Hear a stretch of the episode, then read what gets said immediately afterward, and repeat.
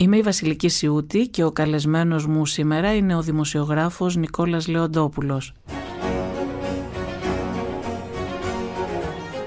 Το σημερινό podcast θα μπορούσε να λέγεται και όσα λένε οι δημοσιογράφοι μεταξύ τους αφού ο καλεσμένος μου είναι ένας δημοσιογράφος με τον οποίο γνωρίζομαι χρόνια και έχουμε συνεργαστεί πολλές φορές σε επιτυχίες και αποτυχίες. Συνήθως όταν μιλάμε μεταξύ μας ιδιωτικά λέμε πολλά από αυτά που δεν γράφουμε δημόσια γιατί οι δημοσιογράφοι συνήθως γράφουν πολύ λιγότερα από όσα γνωρίζουν για πολλούς ε, λόγους, σωστούς και όχι σωστούς. Κάποιους από αυτούς θα θίξουμε και σήμερα στη συζήτησή μας. Ο Νικόλας ε, Λεοντόπουλος έχει συνεργαστεί με πάρα πολλά διεθνή μέσα όπως το Reuters, τους New York Times, το Stern και άλλα ενώ είναι και συνειδητής του Reporters United ενός νέου δικτύου για την ερευνητική δημοσιογραφία στην Ελλάδα. Αφορμή για τη συζήτησή μας σήμερα ήταν η πρόσφατη απώλεια του σπουδαίου δημοσιογράφου Ρόμπερτ Φίσκ ο οποίος και για τους δυο μας αποτελεί πρότυπο δημοσιογράφου που θαυμάζαμε και σεβόμασταν βαθιά.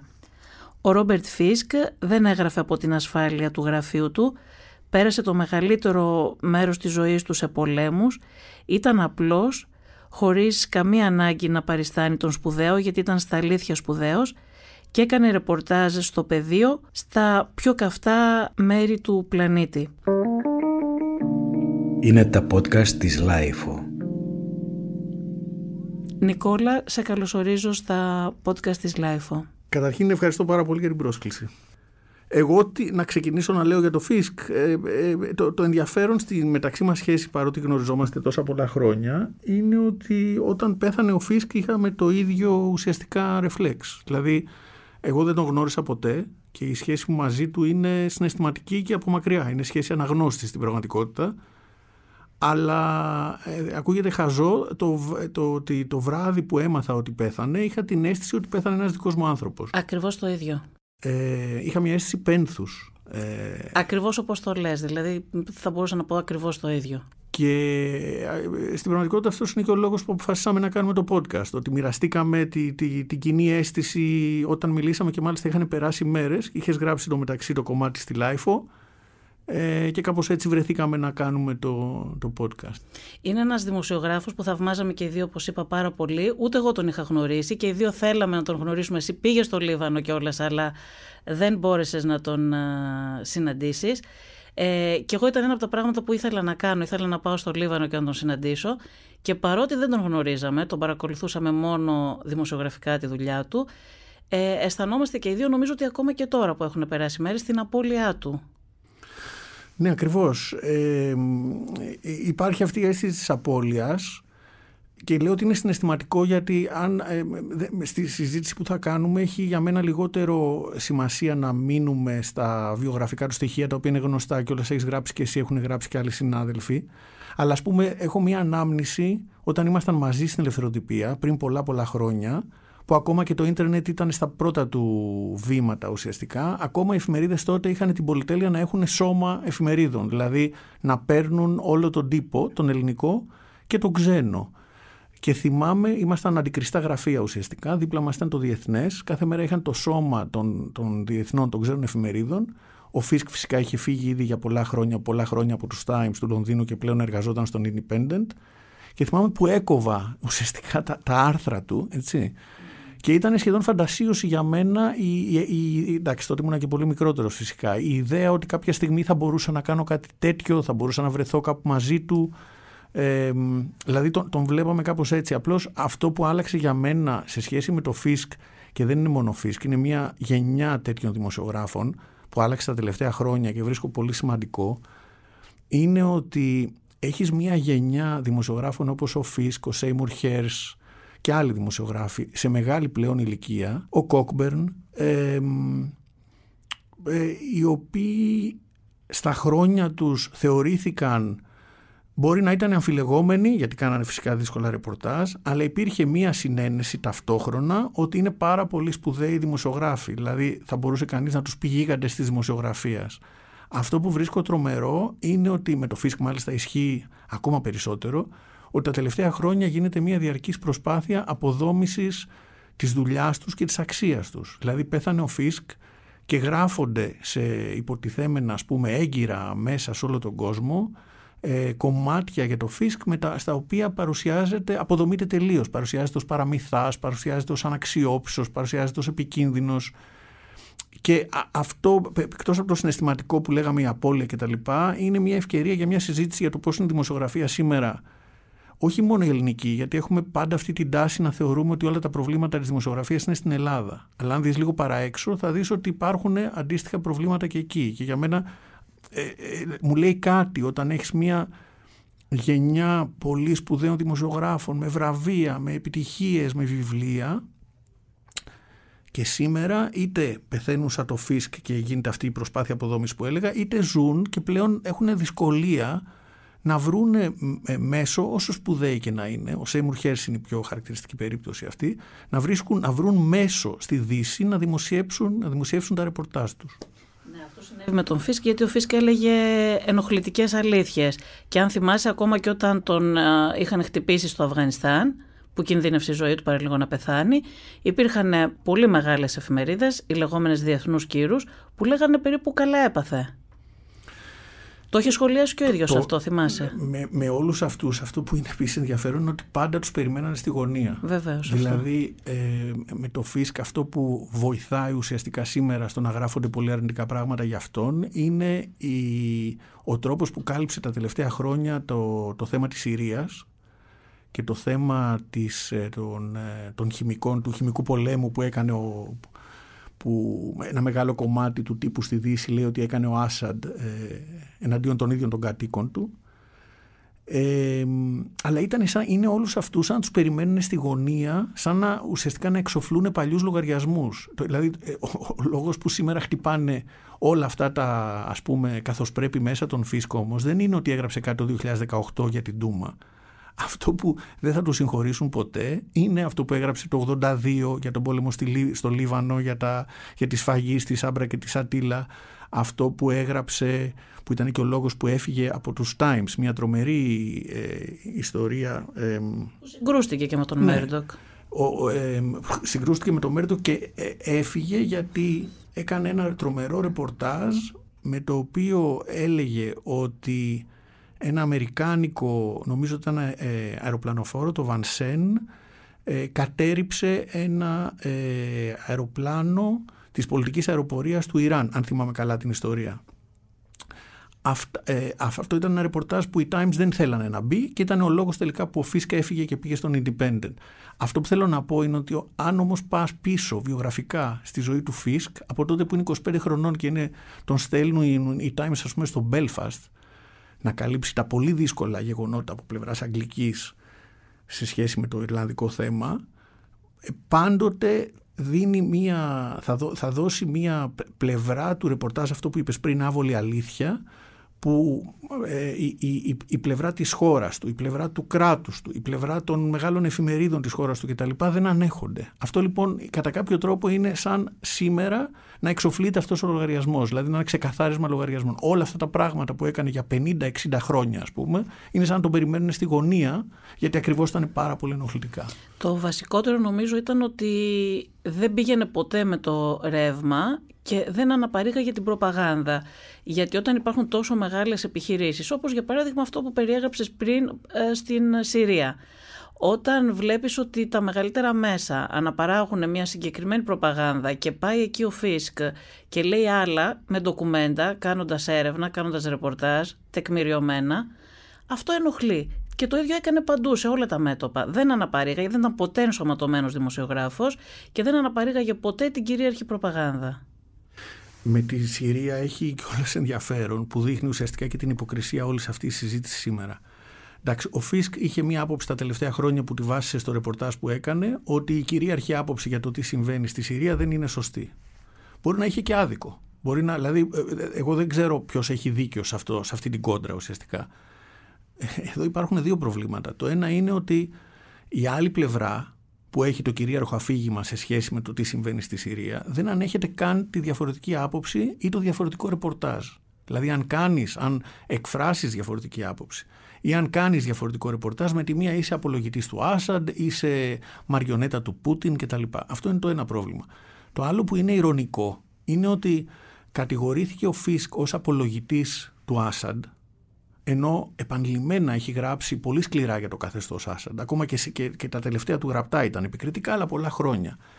Αλλά εδώ βλέπεις κατά κάποιο τρόπο την υποκρισία της δύσης. Δηλαδή ξεχνάμε ότι ο Άσαντ για δεκαετίες και ο πατέρας και ο γιος στην πραγματικότητα ήταν άνθρωπος της Δύσης εκεί πέρα. Φυσικά. Αν πας πίσω στη δεκαετία του 90 δηλαδή. Όπως και στο Ιράκ με το Σαντάμ. Όπως και στο Ιράκ. Όπως με τους περισσότερους από αυτούς τους δεσπότες, ας πούμε, ενώ τους. Τους, ε, ε, ε, ηγέτες που, δεν, που σήμερα σωστά λέμε ότι δεν είναι δημοκρατικοί και όλα αυτά.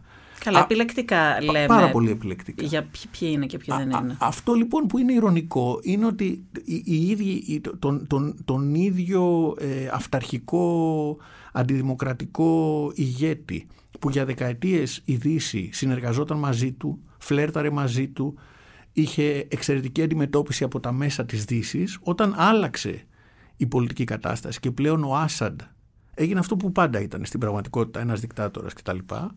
Έτσι, τα, τα ίδια μέσα ε, ε, ε ενημέρωσης ε, αντέστρεψαν τελείως το, το δικό τους αφήγημα και ξαφνικά κάποιος σαν το Φίσκ που προσπαθούσε πάλι μέσα στο, στο χάος ουσιαστικά του πολέμου να βρει μια άκρη έφτασε να κατηγορείται ότι είναι απολογητής του Άσαντ. Για μένα ήταν ε, πάρα πολύ αμερόληπτος και το απέδειξε αυτό πάρα πολλές φορές. Ε, εγώ τον Φίσκ πιστεύω, επειδή πες πριν δεν ξέρω ποιος έχει δίκιο, γιατί για μένα ήταν πάρα πολύ τεκμηριωμένα όλα όσα έγραφε. Και επίσης δες και στο Παλαιστινιακό, παρότι είχε μια συμπάθεια στους Παλαιστίνιους, την οποία δεν έκρυψε ποτέ και τους θεωρούσε αδικημένους, ε, δεν υποστήριξε ποτέ τη Χαμάς για παράδειγμα και το έλεγε ότι εγώ δεν είμαι υποστηρικτής της Χαμάς παρότι αναγνώριζε εκεί που θεωρούσε ότι είχε δίκιο ακόμα και η Χαμάς δεν είχε πρόβλημα να πει ότι εδώ λέει αλήθεια η Χαμάς αν σε κάτι έλεγε αλήθεια αλλά ποτέ δεν την υποστήριξε ε, αυτό έχει διαφορά, έχει σημασία. Δεν ταυτιζόταν ποτέ, γιατί το βλέπεις αυτό πάλι με πολλούς δημοσιογράφους να ταυτίζονται. Ακόμα και με αυτούς που θεωρούσε αδικημένους δεν ταυτιζόταν και που τους συμπαθούσε λίγο παραπάνω. Ναι, ακριβώς και ε, ο, ο Φίσκ δεν έκρυβε τις συμπαθίες του. Άλλωστε ένα από τα πράγματα που εμένα με συγκινούσαν πολύ στα ρεπορτάζ του είναι ότι καθώς μεγάλωνε σε ηλικία και πλέον είχε πίσω του μια μεγάλη καριέρα εξακολουθούσε να, να, να, να, να γρά... Καταρχήν ήταν ε, ρεπόρτερ πεδίου, δηλαδή πήγαινε πάρα πολύ κοντά στα γεγονότα. Ένα. Δύο, εξακολουθούσε να γράφει με πολύ μεγάλη. Ε, ενώ έγραφε τα γεγονότα, ταυτόχρονα έβλεπες ότι υπάρχει μια συναισθηματική φόρτιση. Δηλαδή δεν ήταν αυτό το δίθεν ότι, ε, πώς να το πω, είμαστε ανάμεσα σε δύο πλευρές. Πολλές φορές δεν πρέπει να είσαι ανάμεσα σε δύο πλευρές, γιατί σε ένα, σε ένα ζήτημα, σε ένα ρεπορτάζ, η μία πλευρά είναι η πλευρά του καταπιεστή και η άλλη είναι η πλευρά του καταπιεζόμενου. Το δηλαδή... έχει πει και ο Χέμινγκουέι αυτό, όταν κάλυπτε τον Ισπανικό εμφύλιο πόλεμο, έλεγε ότι εγώ είμαι με τους κόκκινους. Ναι, ε, την ίδια ώρα αυτό που τον ξεχώριζε και είναι κάτι που λείπει πάρα πολύ στη διεθνή δημοσιογραφία στο, στον καιρό μας και το είδαμε και στην κάλυψη της ελληνικής κρίσης είναι ότι ε, προσπαθούσε πάντα να δώσει το, το ιστορικό background, το ιστορικό υπόβαθρο των πραγμάτων. Δηλαδή ήταν, ήταν πάρα πολύ καλά διαβασμένος, εντάξει έγραψε και τρομερά βιβλία πάνω στα, στην ιστορία της Μέσης Ανατολής, αλλά προσπαθούσε να εξηγήσει ότι τα πράγματα δεν είναι όσο απλά φαίνονται ή ότι υπάρχει ένα, ένα, ένα βασικό αφήγημα αλλά προσπαθούσε να δείξει ότι υπάρχουν πλευρές, ότι υπάρχουν σκιές, ότι υπάρχει ιστορία, ότι η ιστορία δεν ξεκίνησε πριν από ένα χρόνο. Αυτό που λες τον ξεχώριζε πράγματι. Μάλλον πολύ συχνά τους ε, δημοσιογράφους ε, και τους νεότερους αλλά και γενικά γιατί πήγαιναν στη Μέση Ανατολή να καλύψουν ε, γεγονότα χωρίς να γνωρίζουν ούτε την ιστορία ούτε την περιοχή. Αυτό που έλεγε ότι συνήθως οι δημοσιογράφοι ανοίγουν το ίντερνετ λίγο πριν πάνε σε μια περιοχή διαβάζουν δύο σελίδες στο ίντερνετ και πάνε να κάνουν ρεπορτάζ. Δεν γίνεται έτσι. Και είχε πάρα πολύ δίκιο και αυτό τον ξεχώριζε η βαθιά γνώση που είχε για τις περιοχές τις οποίες κάλυπτε.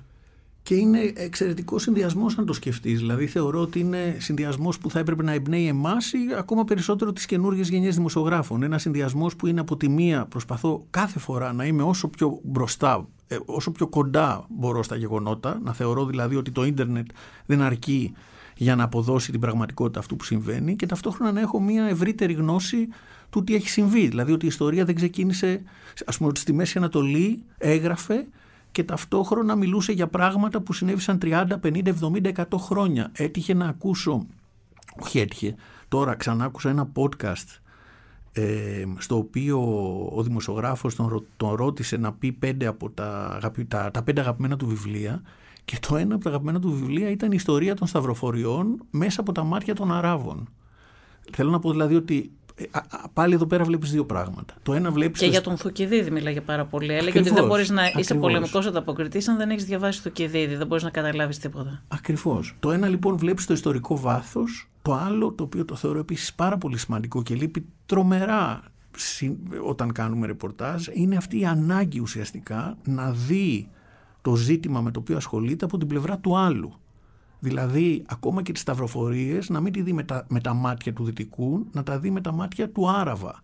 Και το ίδιο ακριβώς έκανε καλύπτοντας τα ρεπορτάζ της εποχής του. Έτσι, να, να, να μιλήσει το πρόβλημα με την δυτική, την ελληνική δημοσιογραφία ποιο είναι, ότι καλύπτουμε ένα θέμα και πάντα οι πηγές μας είναι από τη μία πλευρά. Αυτός προσπαθούσε πάντα να βρίσκει πηγές και όταν λέω πηγές, δεν εννοώ μόνο τίποτα φοβερές μυστικές πηγές, στρατηγούς και τέτοια, που και σε αυτό ήταν πολύ καλός, αλλά εννοώ πηγές, να, πώς να, να το πω, να, ε, ε, καθημερινούς ανθρώπους που όμως είναι η πλευρά η άλλη, δεν είναι η πλευρά η δική μας. Η, η ελληνική, η δυτική, η βρετανική, η αμερικάνικη, ας πούμε. Καλά, και εκεί που έδειξε απίστευτο μεγαλείο ανθρώπινο ήταν όταν χτυπήθηκε από τους Αφγανούς σχεδόν μέχρι θανάτου, παρά λίγο να πεθάνει και όχι μόνο δεν κατηγόρησε κανέναν, δεν κατηγόρησε αυτούς που, τους χτύπησα, που τον χτύπησαν, αλλά είπε ότι και εγώ στη θέση τους μπορεί να αντιδρούσα το ίδιο αν ήμουν σαν αυτούς. Ε, έδειξε απίστευτη κατανόηση και αυτό δείχνει το μεγαλείο το ανθρώπινο. Αυτό είναι πέρα από τη δημοσιογραφική του ιδιότητα. Ναι, αυτό είναι φοβερά, ε, φοβερό περιστατικό. Νομίζω έγινε στο Πακιστάν και ξυλοκοπήθηκε από, από Αφγανούς. Από Αφγανούς, ναι. Ε, ακριβώς. Αλλά είναι πάντα αυτή η αγωνία να, να, να εξηγήσεις τι νιώθει η άλλη πλευρά. Δηλαδή όταν έγιναν οι διδήμοι πύργοι ε, κατακρίθηκε πάρα πολύ επειδή στα ρεπορτάζ του πάλι προσπάθησε να εξηγήσει τι ήταν αυτό που οδήγησε στους δίδυμους πύργους. Και πολύ απλουστευτικά αυτό ερμηνεύθηκε από πολλούς σχολιαστές τότε όχι ότι εξηγεί, αλλά ότι δικαιολογεί την τρομοκρατική επίθεση του Δίδυμου Πύργου. Ναι, δεν νομίζω βέβαια, αλλά ξέρεις, έλεγε και μια πολύ ωραία φράση ο, ο και έλεγε ότι εγώ δεν είμαι ακτιβιστής, είμαι δημοσιογράφος, που για μένα λέει κάτι σημαντικό, γιατί τελευταία, τα τελευταία χρόνια και αυτό το έχουν μπερδέψει κάποιοι, νομίζω, συναδελφοί μας τον ακτιβισμό με τη... Δημοσιογραφία, ναι. Δεν θέλω να πάω εκεί όμως, επειδή είπες κάτι για τους... Για... Ναι. Είναι, είναι, αλλά είπες κάτι για τη βία και θέλω να σου πω κάτι που είπε που με έχει απασχολήσει και θέλω τη γνώμη σου σε αυτό. Σχετικά με την απεικόνηση της βίας και του θανάτου στα δημοσιογραφικά ρεπορτάζ, ο Ρόμπερτ Φίσκ υποστήριζε ότι υπάρχει μια τάση προστασίας του δυτικού κοινού από τις εικόνες ε, της φρίκης ε, ενώ ο ίδιος πίστευε στη δημοσιογραφική, ότι στη δημοσιογραφική έρευνα ο θάνατος πρέπει να απεικονίζεται. Έλεγε αν είχαμε περισσότερη συνέστηση του θανάτου, πιθανώς να είχαμε λιγότερους πολέμους. Διαβάζω μια φράση του που έχω εδώ ε, και είχα βάλει και στο κείμενό μου γι' αυτόν. Έλεγε ότι είναι σαν να θέλουμε να προστατευτούμε από την πραγματικότητα. Κάποια στιγμή πρέπει να δώσουμε στον κόσμο να καταλάβει ότι ο πόλεμος είναι συνώνυμο του θανάτου, του εκμηδενισμού της ανθρώπινης ζωής, της ύπαρξης και της αξιοπρέπειας και δεν πιστεύω πως πρέπει να καμουφλάρουμε την όψη του θανάτου στις εικόνες μας. Ε, εμένα με έχει απασχολήσει αυτό το ζήτημα που έβαζε ο Φίσκ σχετικά με την απεικόνηση της βίας στα ρεπορτάζ και θα ήθελα να σου πω κάτι που πρόσεξα στο Παρίσι ο δράστης του αποκεφαλισμού του καθηγητή, του Σαμουέλ Πατή, ανέβασε στα social media το, αποκεφαλι... το, το κεφάλι το κεφάλι του, του καθηγητή που αποκεφάλισε και ήταν η φωτογραφία του σε ένα πεζοδρόμιο πεταμένο. Αυτό δεν το δείξανε τα μέσα. Εγώ το είδα κάπου που ανέβηκε με μοσαϊκό. Ε, σίγουρα ήταν μια πολύ σκληρή εικόνα. Το ίδιο είδα και τώρα με την, με την Αρμενία. Κάποιοι Αζέρι ε, στρατιώτες είχαν ε, αποκεφαλίσει κάποιους Αρμένιους. Ε, δεν, δείξαμε, δεν δείξανε τα μέσα αυτές τις εικόνες. Πρέπει να, να φαίνονται αυτές οι εικόνες, να τις δείχνουμε στα ρεπορτάζ ή όχι; Έχει δίκιο ο Φίσκ που λέει ότι πρέπει να τις δείχνουμε για να βλέπουν τη φρίκη του πολέμου. Κοίταξε, εγώ δεν αισθάνομαι ειδικός να απαντήσω αυτό. Αυτό όμως που μπορώ να σου πω είναι ότι μπορεί να είναι δύο διαφορετικά πράγματα. Δηλαδή, τι θέλω να πω. Η έννοια του Φίσκ, η αγωνία του πάλι σε σχέση με τις εικόνες του, του θανάτου και με τις εικόνες του πολέμου ήταν ότι πολλές φορές στη Δύση ε, μάλλον να ξεκινήσω διαφορετικά. Υπάρχει ένας βασικός λόγος για να μην δείχνουμε τις εικόνες αυτές γιατί υπάρχει μια, πώς λέγεται, ένας φετιχισμός σε σχέση με τη βία. Ε, και επειδή ε, αυτό το πράγμα ε, παράγει πάρα πολύ εντυπωσιακές εικόνες, μετά υπάρχει και μια τάση των μέσων να το δείχνουν σε λούπα ξανά και ξανά και ξανά και θα μπορούσε κανείς, δηλαδή να δείξουμε τον αποκεφαλισμό, να δείξουμε, το, το, το να, να, να, δείξουμε τη βία με, με τον τρόπο μάλιστα που το δείχνουμε στις ταινίες μας ας πούμε. Και αυτό είναι επικίνδυνο και καταλαβαίνω γιατί ε, υπάρχει η σκέψη ότι θα πρέπει να το αποφεύγουμε η, το σκεπτικό του Φίσκ όμως δεν είχε να κάνει με αυτό. Το σκεπτικό του Φίσκ είχε να κάνει με το ότι αν είσαι μια χώρα η οποία εμπλέκεται σε έναν μεγάλο πόλεμο τις περισσότερες φορές έναν υπεριαλιστικό έτσι, κατακτητικό πόλεμο αλλά αυτό είναι μια άλλη ιστορία οι πολίτες αυτής της χώρας πρέπει να ξέρουν τι σημαίνει αυτός ο πόλεμος ότι ο πόλεμος δεν είναι μια αφαίρεση ο πόλεμος έχει την πραγματικότητα της βίας, των, ε, των, των, των θυμάτων, ε, του πόνου. Οπότε ο Φίσκ ως ρεπόρτερ που έπρεπε να ενημερώνει τους πολίτες της Βρετανίας αισθανόταν ότι έχει υποχρέωση όταν η Βρετανία είναι εμπλεκόμενη σε πολεμικές επιχειρήσεις, στο Ιράκ, στο Αφγανιστάν, σε όλες αυτές τις χώρες, πρέπει να ξέρουν τι σημαίνει ο πόλεμος. Πρέπει να δούνε τι σημαίνει ο πόλεμος. Πρέπει, που φυσικά ποτέ δεν μπορείς να το καταφέρεις με τέλειο τρόπο, πρέπει να καταλάβουν τι σημαίνει να υφίστασε τον πόλεμο.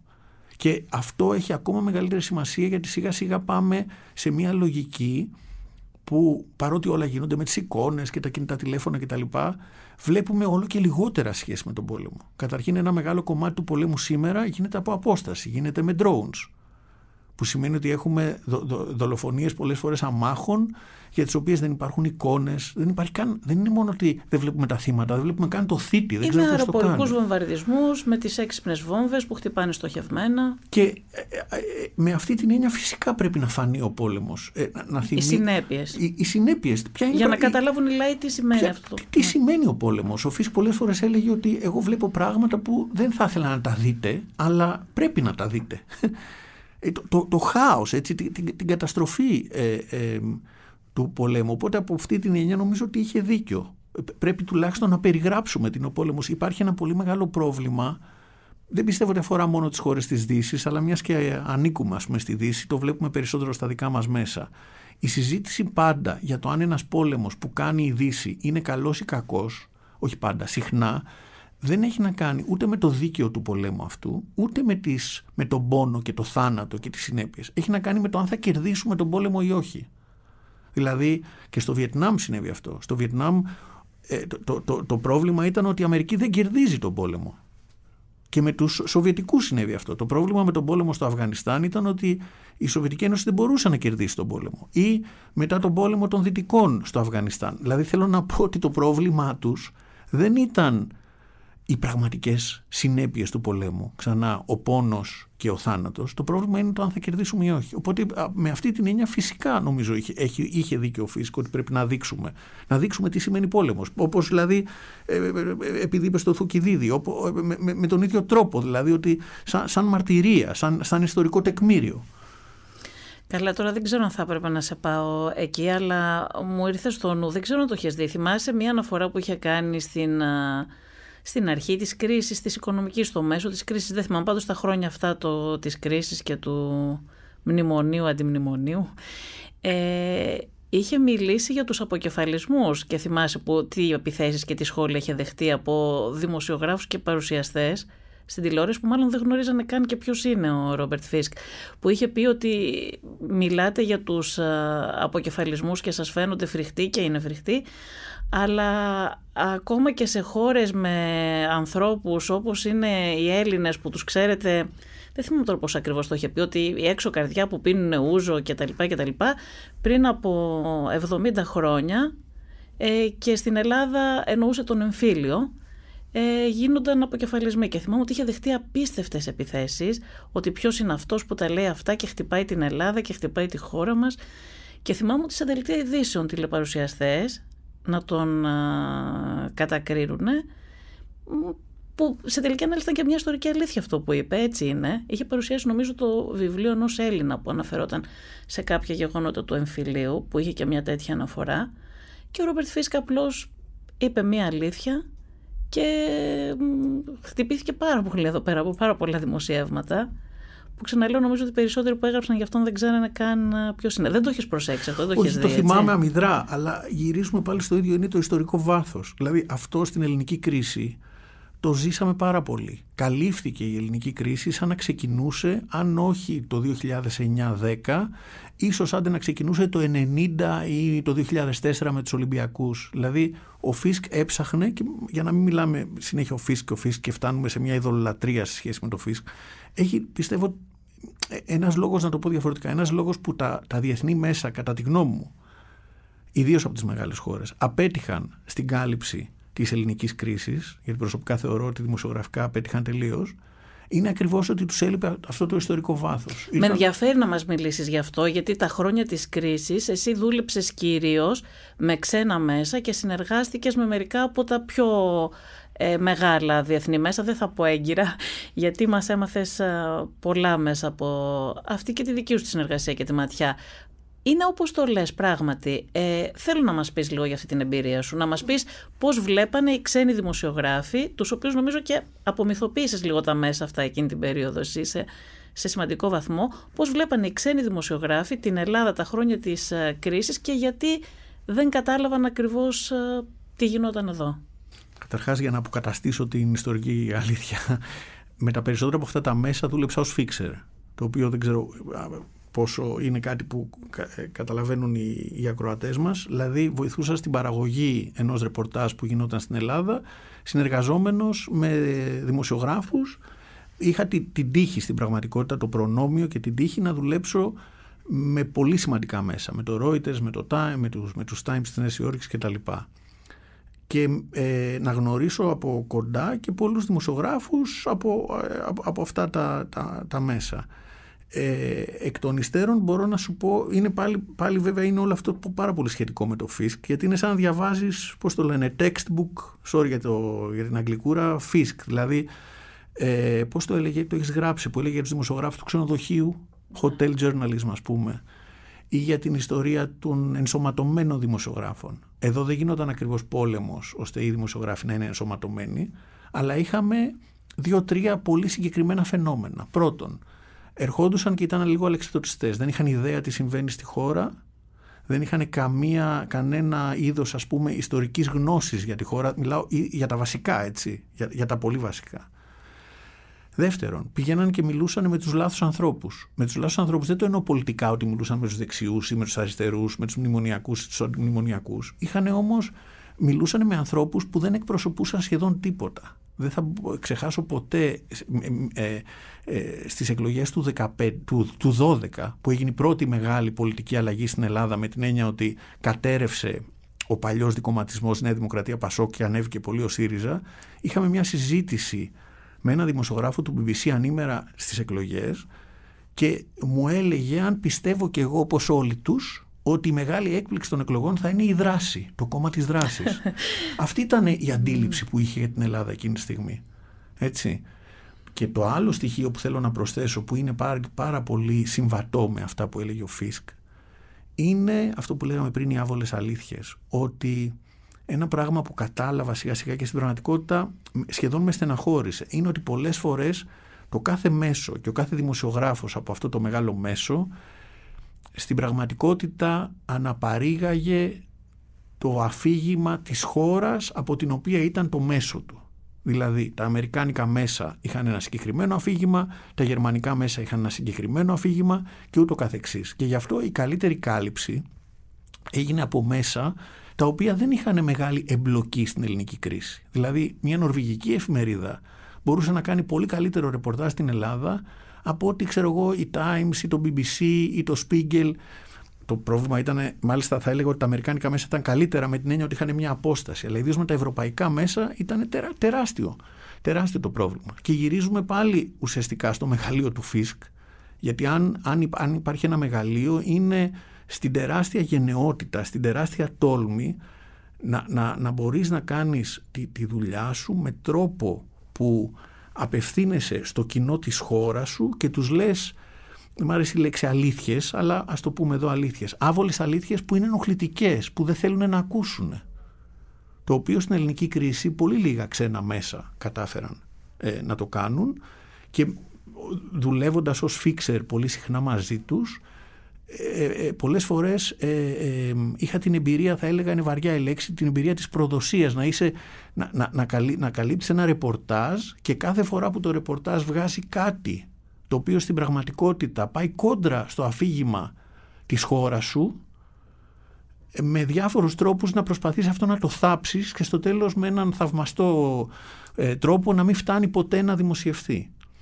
Πολλές φορές μάλιστα με τρόπο που δεν ήταν αυτό είναι το πιο απογοητευτικό. Πολλές φορές οι δημοσιογράφοι αυτοί δεν καταλαβαίνουν καν ότι το κάνουν. Δηλαδή δεν, ε, ε, φτάνουν στη λογοκρισία, φτάνουν σε μια μορφή αυτολογοκρισίας χωρίς καν να συνειδητοποιούν είναι, πώς να το πω, είναι, είναι σχεδόν ψυχολογικό φαινόμενο, το έχουμε και στην Ελλάδα πάρα πολύ. Είναι τόσο πολύ ε, εμποτισμένοι με αυτή τη λογική του εθνικού αφηγήματος που σχεδόν αυτοματοποιημένα όταν η ιστορία πει κάτι άλλο από αυτό που λέει αυτό που έχουν στο μυαλό τους σχεδόν αυτοματοποιημένα θα βρουν τον τρόπο αυτό το πράγμα να βγει από το Εγώ αυτό το, το έζησα που περιγράφεις Νικόλα το, το 99 που είχα αυτήν την μοναδική εμπειρία να συμμετέχω σε, ένα, σε μια διεθνή αποστολή με τους βομβαρδισμούς στην Σερβία. Εκεί γνώρισα πρώτη φορά και τον Φίσκ.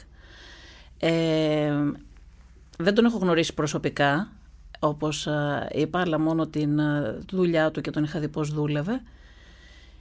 Ε, εκεί όταν, όταν πήγα στο Βελγράδι, που στις αρχές του βομβαρδισμού, επειδή δεν ήξερα τι πρέπει να κάνω, πρώτη φορά συμμετείχα σε μια τέτοια αποστολή, απευθύνθηκα στον Δημήτρη τον Μεσίνη. Τον ξέρεις, είναι ένας φωτογράφος με πολύ σπουδαία δουλειά, ήταν στο Associated Press τότε και είχε την εμπειρία αυτή των ξένων μέσων. Τον ρώτησα λοιπόν τι κάνουμε και μου είπε για αρχή θα έρθει στο ξενοδοχείο που πάνε όλοι οι ξένοι δημοσιογράφοι. Αυτό που κάνουμε πάμε πάντα όταν βομβαρδίζουν οι Αμερικάνοι, το ΝΑΤΟ, πάμε πάντα στο, και μένουμε στο ξενοδοχείο που μένουν οι Αμερικανοί δημοσιογράφοι, εκεί που μένει το CNN. Και πήγα και εγώ στο ξενοδοχείο αυτό που μέναν όλοι οι ξένοι δημοσιογράφοι και το CNN. Ε, εκεί έβλεπες λοιπόν πόσο διαφορετικά δούλευε ο Φίσκ με όλους τους υπόλοιπους δημοσιογράφους. Όλοι οι υπόλοιποι είχαν έρθει με ένα έτοιμο αφήγημα. Δεν τους ενδιέφερε καθόλου να καλύψουν την αλήθεια. Πολλές φορές έβλεπες άλλα πράγματα να συμβαίνουν και άλλα πράγματα να βλέπεις. Στο CNN έτυχε να δω να καλύψουμε μία διαδήλωση η οποία ήταν. Ε, ε, είχε πάρα πολύ κόσμο και κυρίως νέο κόσμο και το βράδυ βάζοντας να δώσει CNN τι δείχνουν από αυτή τη διαδήλωση που είχαμε καλύψει δείχνανε δύο πολύ ηλικιωμένους ανθρώπους που τους λείπανε τα δόντια ε, και μια πολύ πολύ αραιή διαδήλωση που δεν είχε καμία σχέση με την πραγματική εικόνα. Δεν τους ενδιέφερε όμως να δουν την αλήθεια. Τον Φίσκ τον έβλεπες, είχε αυτό το μπλοκάκι που είχε πάντα. Το παραδοσιακό Έβγαινε μόνος του, χωρίς τους υπόλοιπους και έψαχνε μόνος του να αναζητήσει την αλήθεια. Επίσης, μία φορά είχα πάει μία αποστολή από το Βελιγράδι σε μία άλλη περιοχή που μας είχαν πει ότι θα έχουν πρόσφυγες από το Κόσοβο με ένα δημοσιογράφο του BBC. Εξαιρετικός άνθρωπος, ένας πολύ καλλιεργημένος δημοσιογράφος και προοδευτικός. Ε, όταν τον ρώτησα αν πιστεύει ότι οι βομβαρδισμοί αυτοί γίνονται γιατί το ΝΑΤΟ θέλει να υπερασπιστεί τα ανθρώπινα δικαιώματα των ε, Κωσοβάρων, μου απάντησε ότι αναμφίβολα ναι. Αυτό το οποίο εμένα με εξέπληξε πάρα πολύ τότε και είδα αυτό που λες, δηλαδή είδα ότι εκτό, ο Φίσκ ήταν μία από τις λίγες εξαιρέσεις.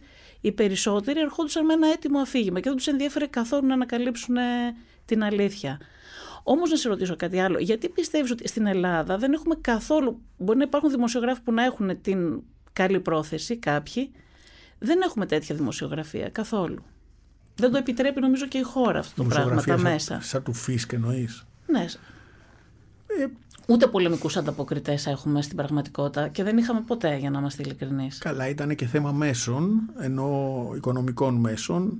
Τώρα φυσικά όλα αυτά έχουν τελειώσει. Ε, μιας και με ρωτάς αυτό.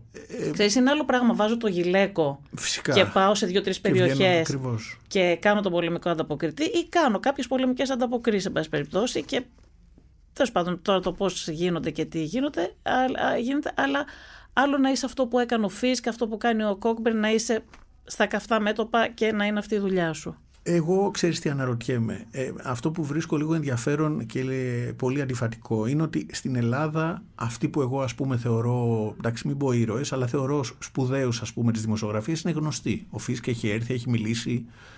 Ε, ξέρουμε και εσύ και εγώ ξέρω εγώ επειδή μας ενδιέφερε το πρόβλημα στο Ισραήλ ξέρουμε την Αμύρα Χάς που είναι μια... Καταπληκτική δημοσιογράφος. Ε, τρομερή ας πούμε δημοσιογράφος. Ε... Ήθελα να σου πω πριν, συγγνώμη, ναι. δεν θα σε ξαναδιακόψω.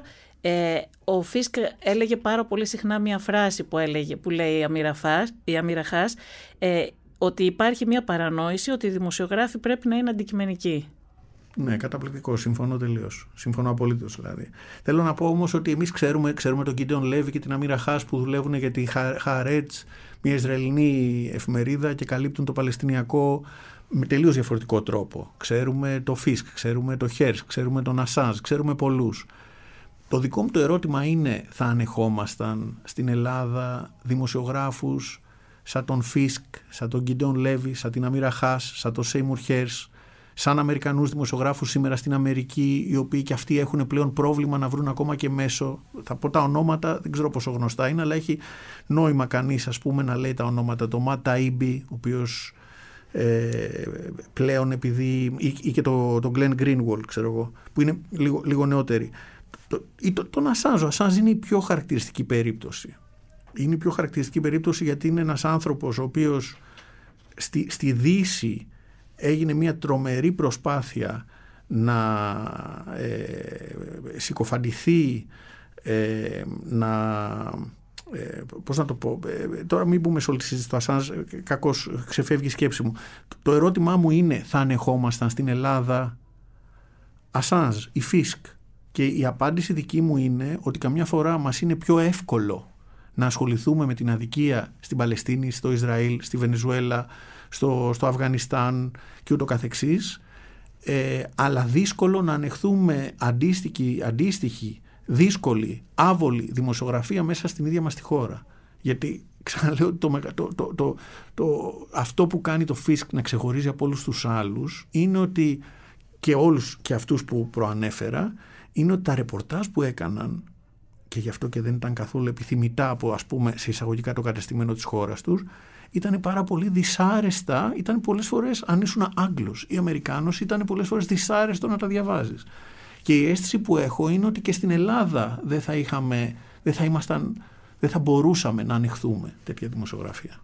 Ναι, μπορεί, κακός βέβαια, αλλά να σε ρωτήσω κάτι άλλο. Ε, ενδιαφέρεται κανένα στην Ελλάδα για το πραγματικό ρεπορτάζ, μάλλον πόσοι ενδιαφέρονται στην Ελλάδα για πραγματικό ρεπορτάζ; Από το κοινό λες, από τα μέσα ενημέρωσης. Τα μέσα εννοώ φυσικά. Το κοινό εννοείται. Το θεωρώ αυτονόητο ότι το κοινό θέλει ρεπορτάζ πραγματικό.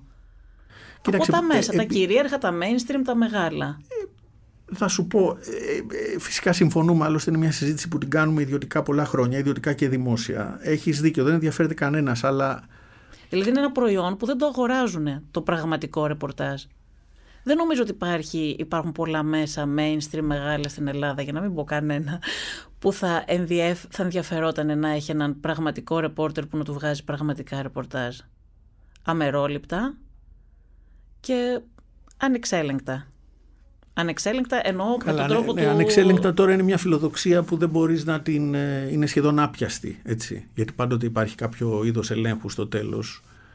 Ε, σκέφτομαι και είναι, είναι λάθος κανείς να σκέφτεται ενώ κάνουμε ένα podcast γιατί δημιουργεί άβολες παύσεις.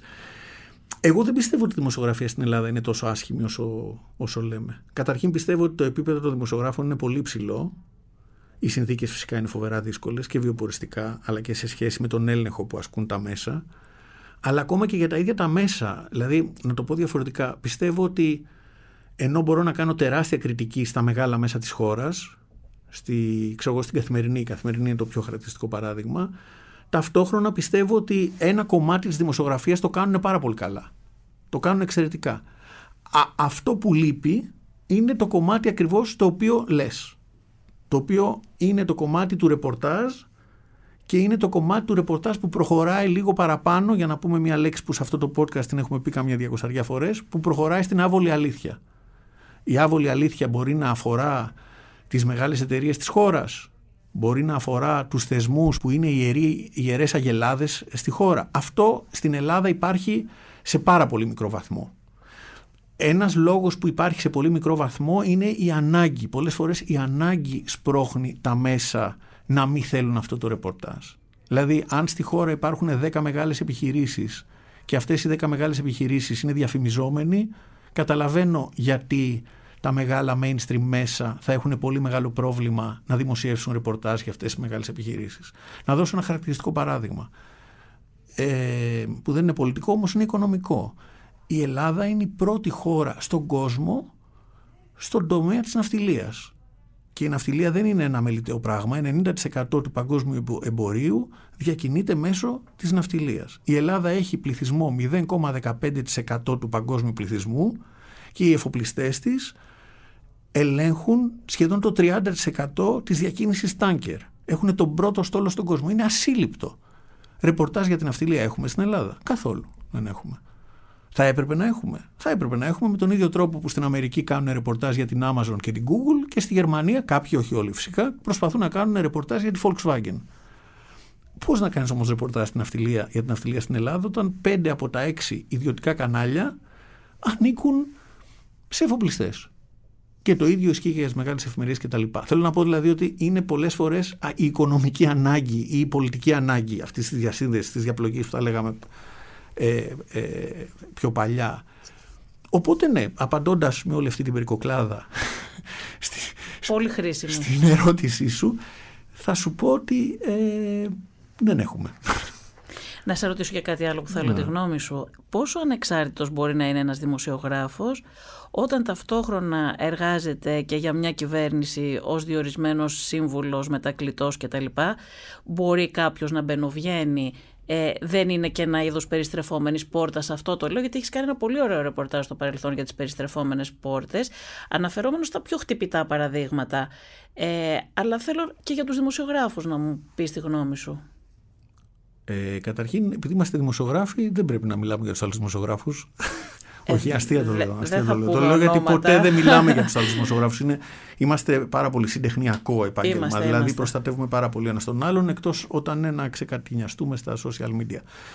Ε, η περιστρεφόμενη πόρτα είναι ένα. Είναι, σημαίνει ότι δουλεύω σήμερα για το κράτος και αύριο δουλεύω για μια εφημερίδα και μετά επιστρέφω και δουλεύω για το κράτος ή δουλεύω για μια εταιρεία. Αλλά αυτό δεν είναι το χειρότερο. Ε, είναι σίγουρα προβληματικό και θα έπρεπε να υπάρχουν κανόνες γι' αυτό. Εγώ θέλω να μου πεις γι' αυτό πρώτα. το χειρότερο το, μου το πεις μετά. Το χειρότερο είναι, είναι ακόμα πιο βγάζει μάτι και θέλω να πω για το χειρότερο. Το χειρότερο είναι ταυτόχρονα να δουλεύεις για το κράτος και να δουλεύεις για μια εφημερίδα για ένα κανάλι. Αυτό είναι το οποίο για μένα είναι. Ε, θα έπρεπε, δηλαδή, είναι, είναι να γελάει κανείς. Πραγματικά είναι να γελάει κανείς είναι να γελάει κανείς και γιατί συμβαίνει πάρα πολύ εκτεταμένα. Δηλαδή, έχεις πολλούς συναδέλφους μας που την ίδια ώρα που αρθρογραφούν, που κάνουν ρεπορτάζ οικονομικό για μια τράπεζα σε μια εφημερίδα, την ίδια ώρα δουλεύουν για την τράπεζα. Ναι. Την ίδια ώρα που κάνουν ρεπορτάζ υγείας, δουλεύουν για φαρμακευτικές εταιρείες. Έτσι. Την ίδια ώρα που κάνουν πολιτικό ρεπορτάζ, μπορεί να είναι στο Μαξίμου είναι, είναι τρελό αν το σκεφτείς. Αλλά πιο τρελό δεν είναι ότι συμβαίνει. Πιο τρελό είναι ότι δεν υπάρχει αυτή τη στιγμή η κουλτούρα στη χώρα να συμφωνήσουμε τουλάχιστον μεταξύ μας ότι είναι λάθος.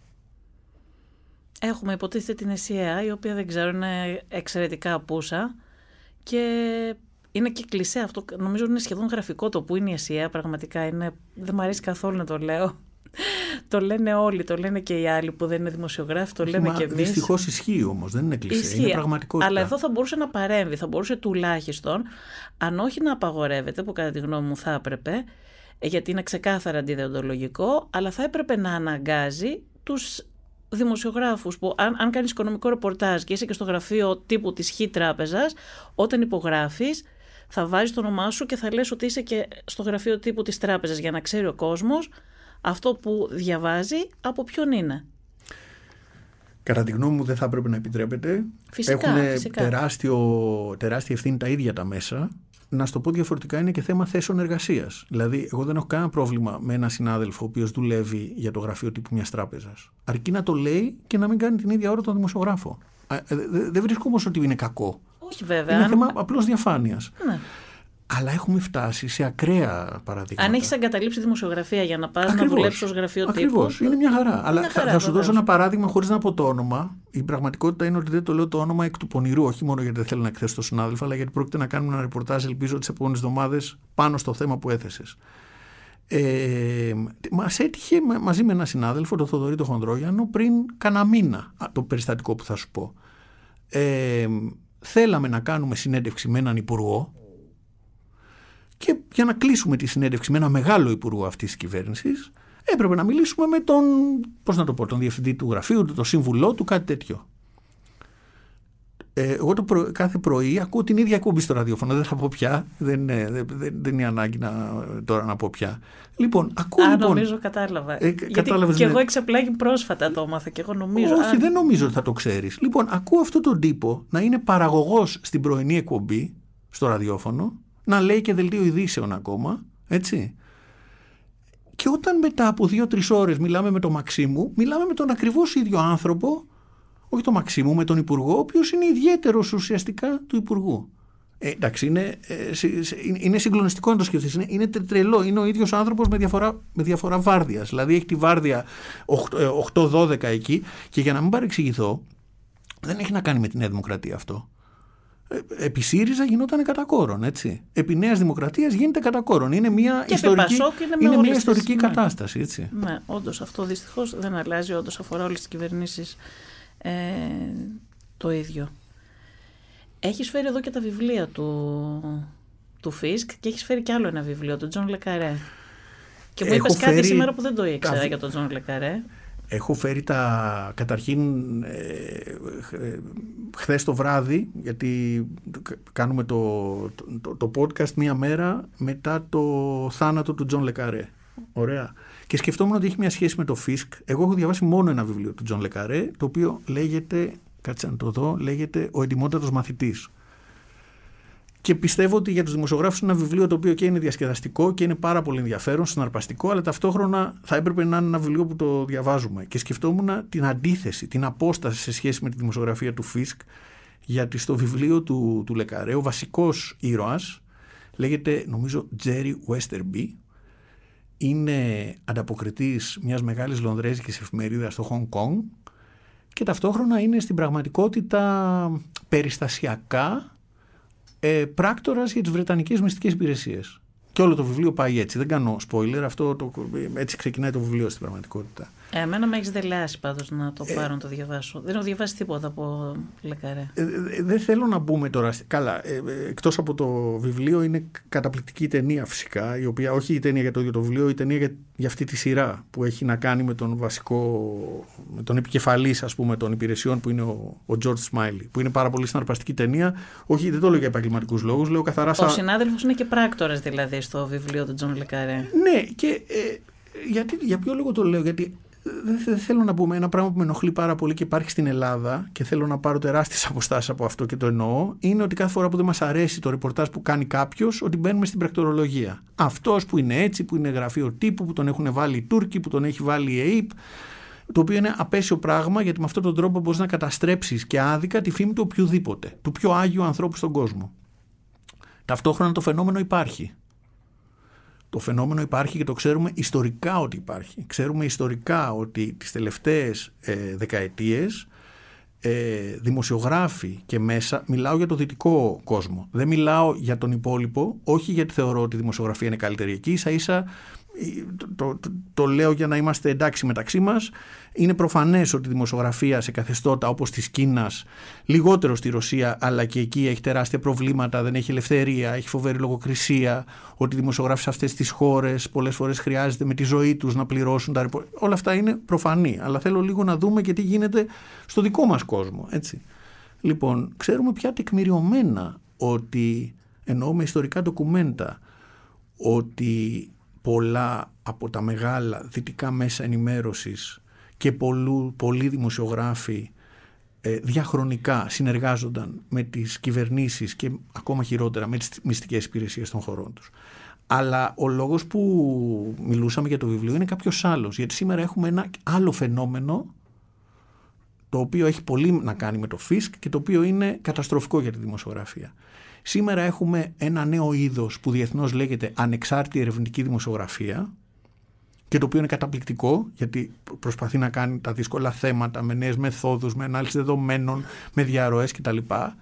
Και αν πας και εξετάσεις πολλά από αυτά τα μέσα ενημέρωσης ένα-ένα και δεις από πού παίρνουν τα χρήματα θα δεις ότι έχει επιβληθεί σαν να είναι κάτι το κανονικό να έχεις ένα μέσο ενημέρωσης στην Ανατολική Ευρώπη που κάνει ρεπορτάζ για τη Ρωσία και επισήμως να χρηματοδοτείται από το State Department.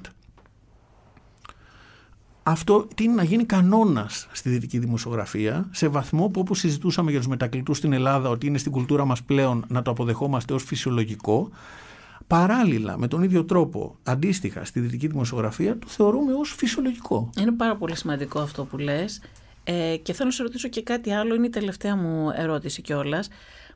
Θέλω να πω πρώτα, μου, μου έχεις μάθει ένα πράγμα, μου το έχεις μάθει εσύ. Όταν διαβάζαμε τις εφημερίδες, εγώ διάβαζα πάντα μόνο τα κείμενα. Εσύ γιατί όπως είπες πριν δουλεύαμε μαζί κάποτε σε μια εφημερίδα και τα γραφεία μας ήταν αντικριστά, εσύ με έμαθες να κοιτάζω τις διαφημίσεις της εφημερίδες, που μέχρι τότε, μέχρι να μου το δείξεις, δεν το πρόσεχα ποτέ. Και πραγματικά πολλές φορές βλέπαμε σε μια εφημερίδα να παρουσιάζεται ένα ρεπορτάζ, όχι ακριβώς όπως είναι, για έναν πολύ μεγάλο επιχειρηματία για παράδειγμα, έτσι, ή να αποκρύπτεται ένα σκάνδαλο ας πούμε που έχει σχέση με τον επιχειρηματία αυτό και εσύ μου έδειχνες, θυμάμαι μια περίπτωση που μου έδειξε σε μια εφημερίδα που είχε δισέλιδη μεγάλη διαφήμιση από μια πάρα πολύ μεγάλη εταιρεία. Που στην ουσία αυτό εξηγούσε γιατί δεν υπήρχε μέσα το ρεπορτάζ ή δεν υπήρχε έτσι όπως θα έπρεπε να είναι.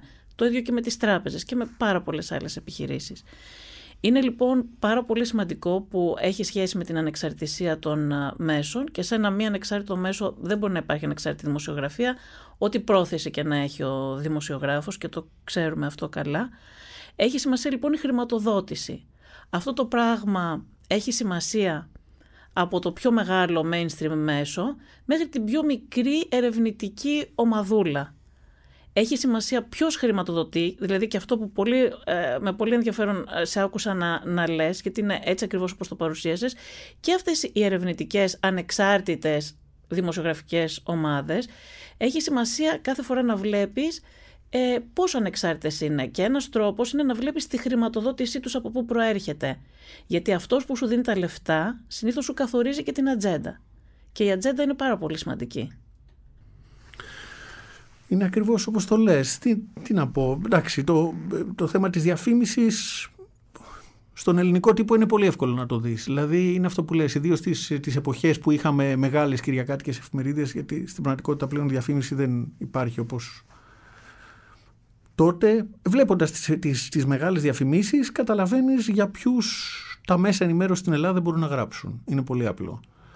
Ε, είμαστε στην πραγματικότητα σε ένα διέξοδο στο θέμα αυτό, σε ένα παγκόσμιο διέξοδο. Γιατί από τη μία έχουμε το παραδοσιακό μοντέλο που είναι το μοντέλο της διαφήμισης, το οποίο είναι εξαιρετικά προβληματικό. Από την άλλη έχουμε τα νέα μοντέλα τα οποία είναι είτε, μοντέ, είτε χρηματοδότηση από το κράτος.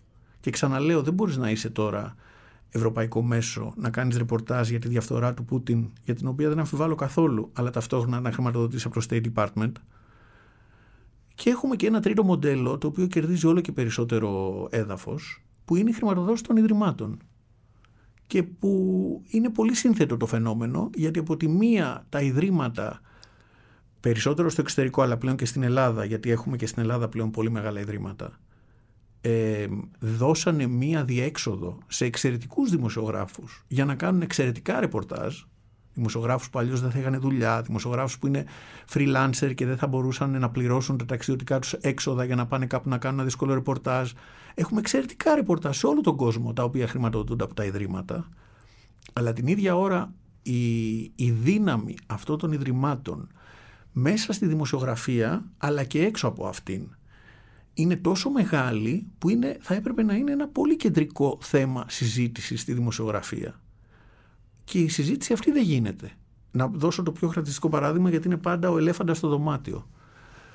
Ε, το πιο χαρακτηριστικό παράδειγμα φυσικά είναι το Open Society του Σόρος. Η κατάσταση που έχει διαμορφωθεί είναι η εξής. Από τη μία έχουμε ε, τους ανθρώπους των άκρων που για λόγους αντισημιτισμού με θεωρίες συνωμοσία, ε, με ακροδεξιά ρεφλέξ και τα λοιπά δαιμονοποιούν το Σόρος και θεωρούν ότι για οτιδήποτε κακό συμβαίνει στον πλανήτη φταίει ο Σόρος. Από την άλλη έχουμε τη μισή σοβαρή ερευνητική δημοσιογραφία της δύσης να χρηματοδοτείται από το Open Society και άρα να μην μπορεί να μελετήσει καθόλου το φαινόμενο Open Society. Έχεις δηλαδή ένα ίδρυμα το οποίο δίνει, έχει δώσει γύρω στα 20 δισεκατομμύρια ευρώ. Ένα τέτοιο, μιλάμε για τέτοια ποσό, ποσά, όχι μόνο φυσικά στη δημοσιογραφία, το οποίο χρηματοδοτεί ορισμένα από τα καλύτερα project δημοσιογραφία στον κόσμο, έτσι.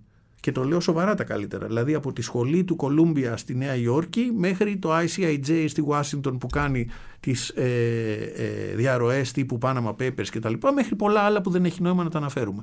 Και είναι μη θέμα. Ενώ θα έπρεπε να είναι θέμα φυσικά. Δηλαδή έχουμε φτάσει σε αυτό το αδιέξοδο. Από τη μία η μισή, οι ακραίοι, οι τρελοί, οι παρανοϊκοί, οι συνωμοσιολόγοι να φωνάζουν και να λένε τέρατα και δράκους.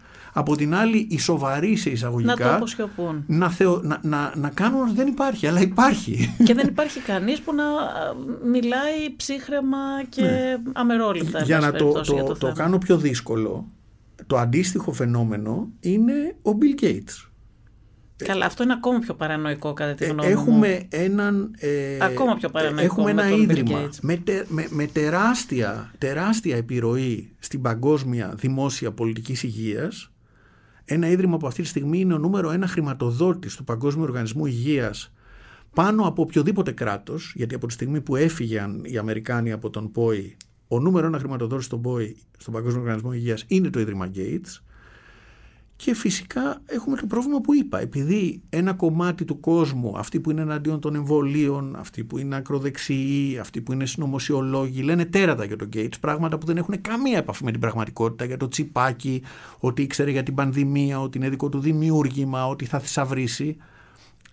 Αυτό είναι το ένα κομμάτι της κάλυψης του φαινομένου Gates και από την άλλη η σοβαρή δημοσιογραφία βρίσκεται σε μια τρομερή αμηχανία έτσι, για να, να καλύψει το, το, το Ίδρυμα Gates ως φαινόμενο με τον τρόπο που ο ρεπόρτερ υγείας στην Ελλάδα θα κάλυπτε το Υπουργείο έχει, Υγείας. Έχει μια βάση αυτό που λες, αλλά βέβαια κατά τη γνώμη μου είναι δύο πολύ διαφορετικές προσωπικότητες ο Bill Gates με τον George Soros με άλλη παρέμβαση στα πράγματα. Είναι πολύ πιο πολιτική του Soros με άλλο τρόπο από ότι αυτό που κάνει ο Bill Gates. Νομίζω ότι δεν έχει σχέση κατά τη γνώμη μου, την υποκειμενική μου γνώμη. Αυτό, αλλά το, ναι. ζήτημα δεν είναι πάλι και για το Soros και για τον Gates και για όλους δεν είναι το αν είναι καλή ή κακή. Το ζήτημα είναι ότι δεν μπορεί να είναι μη θέμα. Ότι θα έπρεπε να υπάρχει δημόσια συζήτηση, θα έπρεπε να υπάρχει ρεπορτάζ. Είναι πολύ ωραίο το θέμα που έβαλες πριν και μας είπες πολύ ενδιαφέροντα πράγματα και ελπίζω να έχουμε τη δυνατότητα να το δούμε ξεχωριστά για τα ιδρύματα και τη δημοσιογραφία. Είναι σημαντικό γιατί είναι και σχετικά καινούριο σύγχρονο θέμα. Ε, και, και νομίζω ότι δεν το μηδενίζω. Λέω ταυτόχρονα όχι, μιλούσα όχι, και τα στο, στο πλαίσιο ενός ρεπορτάζ μιλούσα με μια Ελληνίδα δημοσιογράφο freelancer για το πρόβλημα με τα ιδρύματα και μου έλεγε ότι αυτό το καταπληκτικό ρεπορτάζ που έκανα, που έκανε και το οποίο βραβεύτηκε μάλιστα διεθνώς, δεν θα μπορούσε να είχε γίνει αν δεν είχε χρηματοδοτηθεί από ένα τέτοιο ίδρυμα. Είναι πολύ απλό. Δηλαδή, είναι απλώς το πρόβλημα το δικό μου είναι ότι δεν μπορούμε να παριστάνουμε ότι δεν υπάρχει θέμα. Αυτό είναι όλο.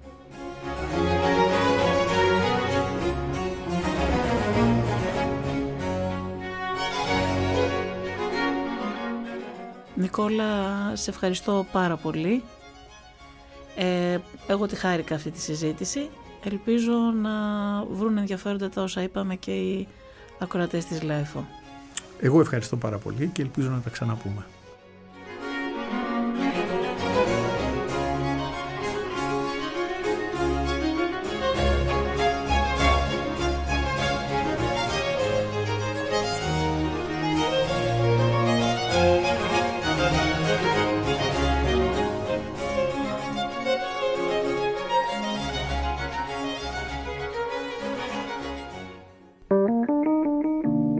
Είναι τα podcast της Λάιφο.